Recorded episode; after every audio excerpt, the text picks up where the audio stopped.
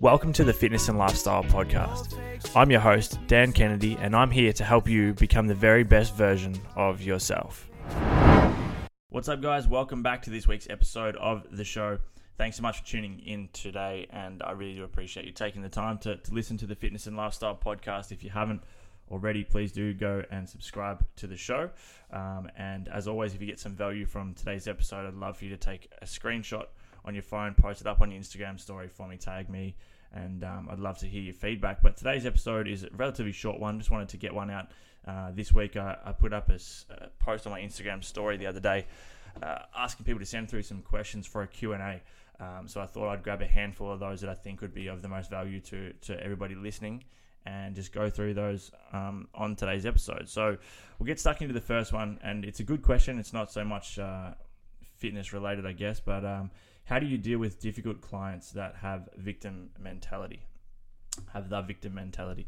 Um, so I guess it is fitness related, as in as if they're clients. But this is a good question, and it it doesn't necessarily just like this doesn't just apply to, to clients or you know trainers that are working with clients or whatever. But I see it so often now. I see so often how many people spend majority of their time in the victim mentality. You know, the poor me, um, everything bad happens to me, and blah blah blah. And the more time that I've spent recently learning, you know, about meditation, manifestation, the law of attraction, all that type of stuff, is a lot of the time people that are in this headspace, that are in this kind of mindset, are bringing it upon themselves.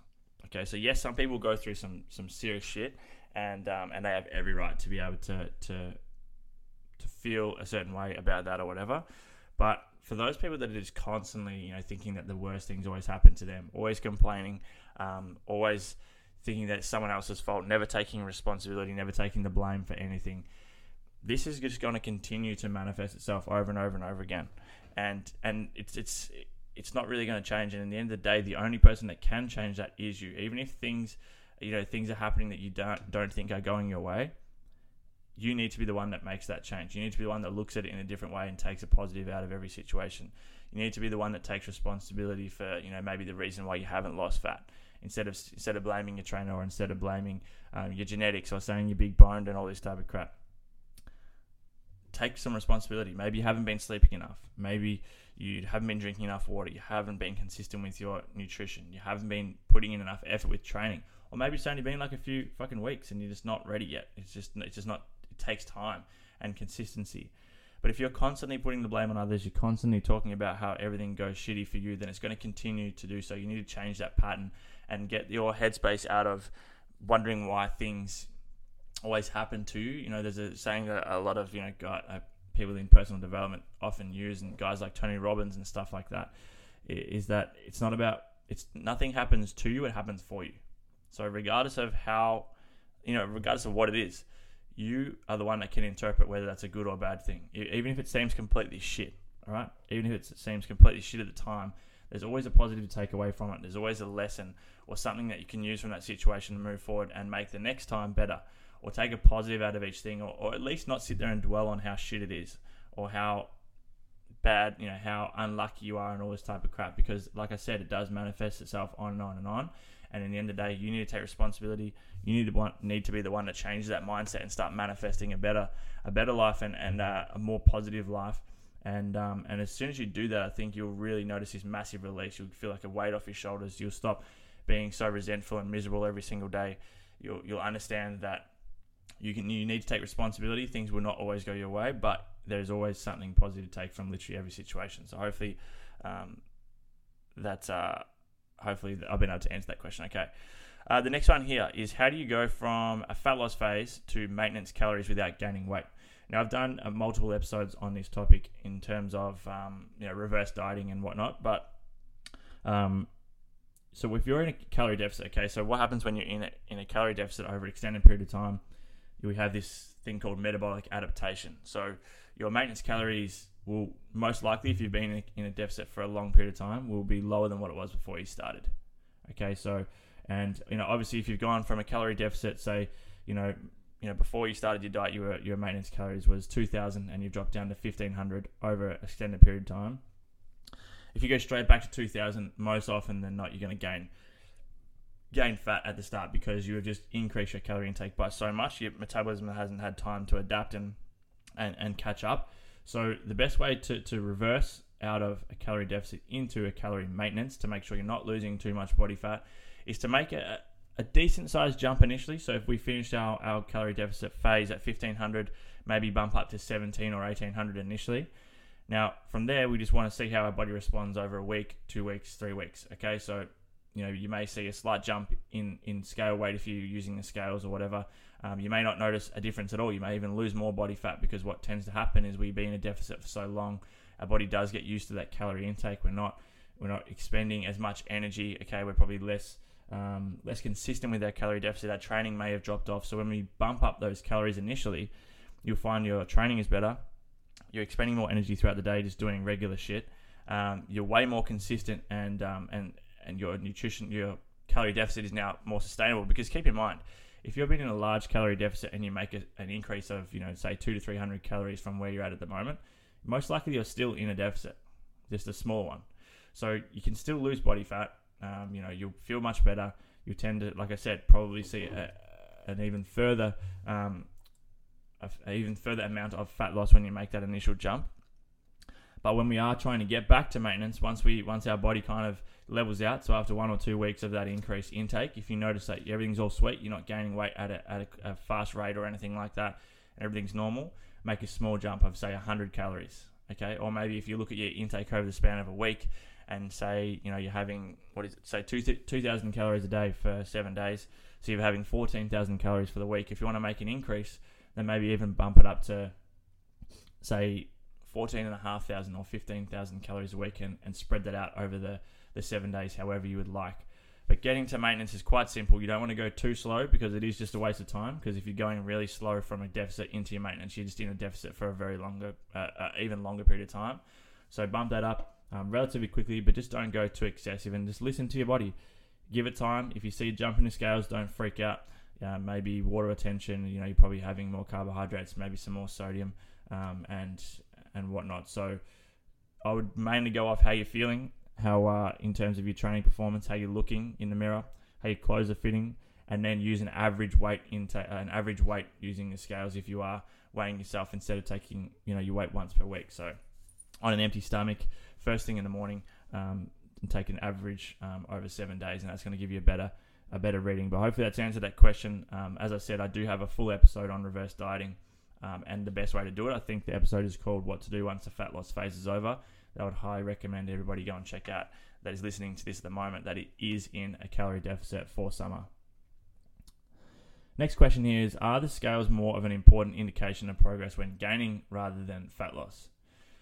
This is a really good question. So, I mean, and, and I don't really have a, a set answer for the question in terms of the fat loss. So I think you know when gaining weight, when trying to gain muscle mass, I think it is important as well to still be taking um, over you know in some way or another, um, keeping an eye on your weight to make sure that you're not gaining weight at, at too fast of a rate. If you're in a calorie surplus and your, your weight's spiking quite quickly, chances are it's fat loss and not muscle gain. So we want to be on top of that. So you're still taking maybe your weekly average and you know aiming for definitely no more than half a kilo of uh, of gain per week um, at most, I think. And keep in mind that muscle growth takes a long time.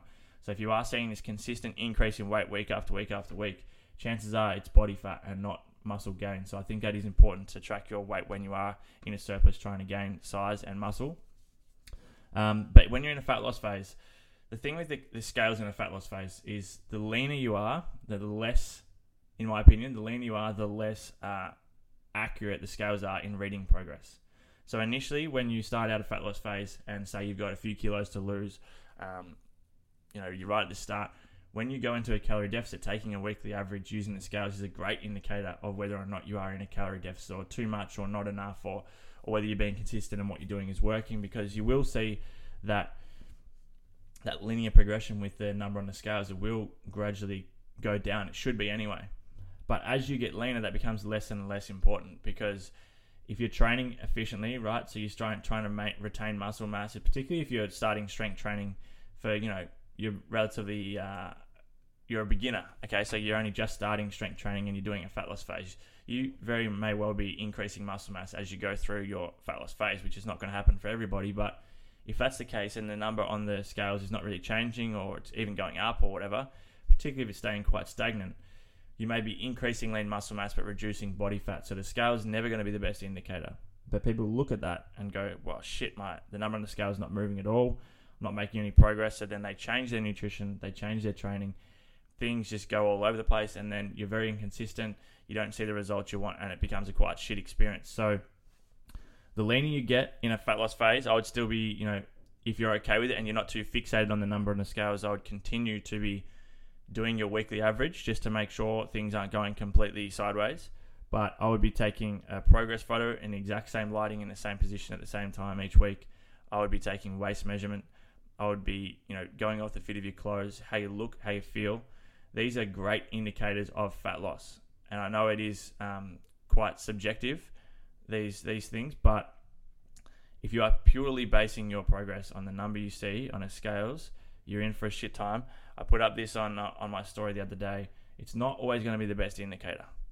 It's really not always going to be the best indicator, and it does really have a negative effect on people's headspace when they are in a fat loss phase trying to lose body fat because they feel like they're not making progress purely because a number comes up on the scales. You know, you have a, a perfect week, right? So you've eaten a calorie deficit, and uh, you've trained well, you've been drinking plenty of water, you're sleeping well, and you get to the end of the week and you're feeling fantastic, and you look at your weekly average and you go, oh fuck, it's it hasn't gone down, or maybe it's gone up a little bit, and then you feel like you've had a shit week. So that's not great for your motivation. It's not great for your headspace, and it's not going to be great for long term results.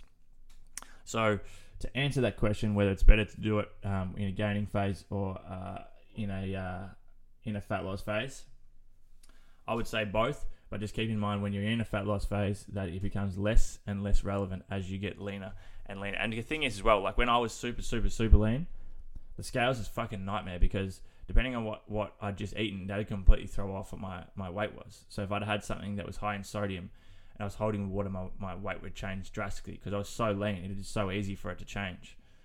So the scales for me became like less and less relevant. I don't even think I was weighing myself in my last calorie deficit where I went like really hard, I think it was, um, and got super lean. I wasn't even really weighing myself at all. I was just going off um, off progress photos, and you know I was doing skin folds um, each week as well. But the number on the scales is crazy to see how much it could alternate. You know, give or take, um, you know, up to up to like three kilos with water weight. So you can imagine how much that can throw someone off if they're looking at that and it's changed that much. So don't take it too too seriously um, as you get a bit leaner, but just make sure that it's all heading in the right direction um, over time. All right, what else have we got here? How do you prevent plateauing after decreasing your calorie intake by consistently exercising? um, how do you? Okay, so how I'm going to take this question is I'm not actually sure. Um, so fat loss. I've got two. I'm going to answer this. I'm going to actually make this two questions. So the first part of this question, um, I'm going to answer as how do you prevent a plateau for fat loss when you're in a deficit and you're doing the same amount of training? This is super, super simple. And people think it's very hard and make some very stupid and drastic changes when it's not necessary. But if you're in a fat loss phase and you are consistently eating a set amount of calories or an average amount of calories for the week, your training stays exactly the same and nothing else is different. This is perfect. All the variables are the same. It makes it very easy to, to, to get out of that plateau and continue to lose body fat. So the first thing you can do is slightly reduce your calorie intake. Very simple always keeping your protein pretty much the same, if not you know a little bit higher in a fat loss phase, and just reducing your calories from carbohydrates or fats. The second thing you can do is increase your energy output. So this is where things like cardio come into play, or maybe some more volume with your strength training. Um, maybe another walk during a week, or get your steps up each day, or just something something more to increase your energy output because that's again going to put you in more of a negative energy balance. Or you can do a super super small amount of both. But you don't need to do anything crazy. You don't need to go, you know, when you reach a fat loss plateau, you don't need to go, oh, fuck, I'm going to drop like 300 calories from my calorie intake and I'm also going to do like two runs now on top of that. Because you've just made it very, uh, made it a lot harder on yourself and it's so unnecessary. All you need to do is just slightly increase that, the negative energy balance. Okay. And you will go out of that plateau again. All right. And, um, and it's very, very, very simple. And again, I've done an episode on how to bust out of a fat loss plateau but don't make it harder than it needs to be. You know, with nutrition, make sure you're being very consistent. Something I like to do in a calorie deficit is have one to two higher calorie days per week. So my average calories is always the same. I just spread out my calories in a bit intake a bit different depending on what I've got on for the week or when I want to have higher days. Okay, so I talked about this before. You know, maybe I go five days at a lower calorie intake and then add the calories for that, that I've taken from those days onto the sixth and seventh day to make those days a lot higher. So it's more enjoyable for me. Um, the following days after that, I train a lot better. Mentally, it's fantastic to have something to look forward to. But at the end of the day, my average intake for the week has been exactly the same. So I'm going to be able to predict my results exactly the same as I would if I was having the same amount seven days per week. That's something that I tend to like to do. The second part of this question, um, as I said, I'm going to break it into two questions. Um, is how do you how do you uh, prevent plateauing um, with with your training as you go into a calorie deficit? Now, the question I get a lot is when you know what I found anyway when I went into a calorie deficit for a long period of time is that my strength training does at some point will start to, to suffer a little bit and it can be quite you know, quite demotivating I guess particularly if you've never experienced that before. You've you probably only ever experienced going into the gym and seeing results and getting stronger. So when you've been training for a long period of time and you go into a calorie deficit you're going to start to notice that your training gets harder. Things like bench, you know, particularly I found pushing exercises, bench press, overhead press, squats, they all got a fuckload harder as I got lighter. Um, as my body weight went went down, the difficulty of those exercises increased. Pulling exercises weren't too bad, but what I would recommend is really just trying to, if you get to the point where you're feeling like it's very hard to to to overload, put your focus on retaining strength, retaining strength and muscle mass, um, particularly on the exercises that you're struggling with most. If you can overload at any point in time, obviously do it. But if not, focus on retaining that strength and the muscle mass by keeping the bigger movements at the start of your workout while doing them while you're fresh, while planning your carbohydrate intake close to your training time if you find that works best for you, or staying hydrated, maybe using pre workout, whatever it is. But but really prioritize your bigger lifts so that you're not losing muscle mass. You may not be gaining it, you may not be gaining strength, but you're not going to lose it, which is going to make your fat loss uh, phase so much more um, effective and it's going to make it less likely that your training drops off um, too much, which is also great for for their headspace um, as well. All right, let's get through one more question here. Um, who is? Hmm. Oh, how long does it take to lose muscle? Okay, this is a good question because I've been through something very similar recently, and I think a lot of people can benefit from this answer. How long does it take to lose muscle? Um, five weeks into shoulder rehab after a small injury. So I've had a shoulder reconstruction this year. I've had my knee done as well, um, and you know, just I'm about nearly seven weeks post knee op, and I've had a huge amount of atrophy on my on my leg on that side. So my, my quad, you know, VMO, even like the outside of my quad, my calf, hamstring, has just all dropped off massively, and it's a huge difference. So for me, looking at that, it's very it's very frustrating. And um, and for people that don't understand muscle memory and stuff like that, and don't understand how this all works, it can be very very very frustrating, quite scary as well when you look at how much muscle you can lose in a short period of time. But this also gives people a great indicator of how your body, how quickly your body can, you know, uh, decondition when you are inconsistent with your training. Okay, so I only had four to five weeks where I wasn't using my leg at all, really, like just kind of hobbling around, and I lost a shitload of muscle mass. Okay, a lot. So obviously, if you've got more muscle mass to lose, then you're gonna you're gonna notice the difference a lot more than if you don't really have that much muscle mass there in the first place. But it can happen quite quickly. But this is what you need to understand. So I'm to try and break this down very simply. Um, so in our muscle cells, as we as we get stronger and we uh, we increase our muscle size, like the say say you think of like all these tiny little circles inside your um, muscle cell, inside the muscle. Sorry. So they increase in size as you get bigger, and that increases the size of your muscle. It hypertrophies. Hy- I don't know what that word should be. Hypertrophies, hypertrophies. Either either of those gets bigger. Basically, is what I'm trying to say. The muscle increases in size because we know that the only thing you can do with a muscle is increase it or decrease it in size. So that's what happens when we get stronger, when we get you know bigger. Our muscle increases in size. So um, think of these little circles inside the muscle. They increase in size, they expand, they get bigger, and then we increase our muscle mass size when we decondition, when we atrophy, those those little cells, those little circles just get smaller inside the muscle group. They don't go away. They don't just they don't just fuck off and go on a holiday and never come back. They're still in there, but they just get smaller. They shrink, so that makes the muscle smaller. But they're all still there. So you've increased those over time. You've built those over time. when you've been getting stronger and when you've been getting bigger. So they're still there, which is what muscle memory is. So when we go back to the gym, so now I'm getting back into my lower body training pretty much as of this week. So as I start to rebuild, it's going to be quite quick for me to get back to where I was compared to if I was starting from square one, starting from scratch. So my, my muscle memory is quite good now. So even though my muscle mass on that leg now is quite small, it's going to come back super quick, which is awesome for me because it makes it, uh, you know, I'm going to be able to get back to the size I was at quite quickly because I've had it before. So don't stress out. Don't get too anxious about you know losing muscle mass. It is frustrating. I completely understand it, but you will be able to get it back. And just make sure when you come back, you take your time and don't rush it. Just just be confident and and um, and know that trusting the process. It is going to happen. It will take time, but be patient. Do all the right things, and and you'll be sweet. You'll get back to where you were in no time, and um, and you'll be able to continue on with your training and move forward, and uh, and get back to where you were, and, and even better than that, improve even more. Get stronger, get bigger, get leaner, whatever it is. But it will happen. Just take your time. So hopefully you've enjoyed this episode, guys. Um, that was an enjoyable one, and hopefully you've, hopefully you've taken some value from the show. If you have, I would really love it if you could take a screenshot of today's episode and post it on your Instagram story for me. I'd love to get some feedback, and uh, I'm super excited to chat to you again um, in the next episode. Thanks so much for tuning in. And uh, of course, if you're not subscribed to the podcast already, please do. And if you're listening on Apple, I would love for you to leave a review or rate today's um, show to rate the podcast. And um, that'd be much appreciated, guys. Have a great day, and I look forward to chatting to you again soon.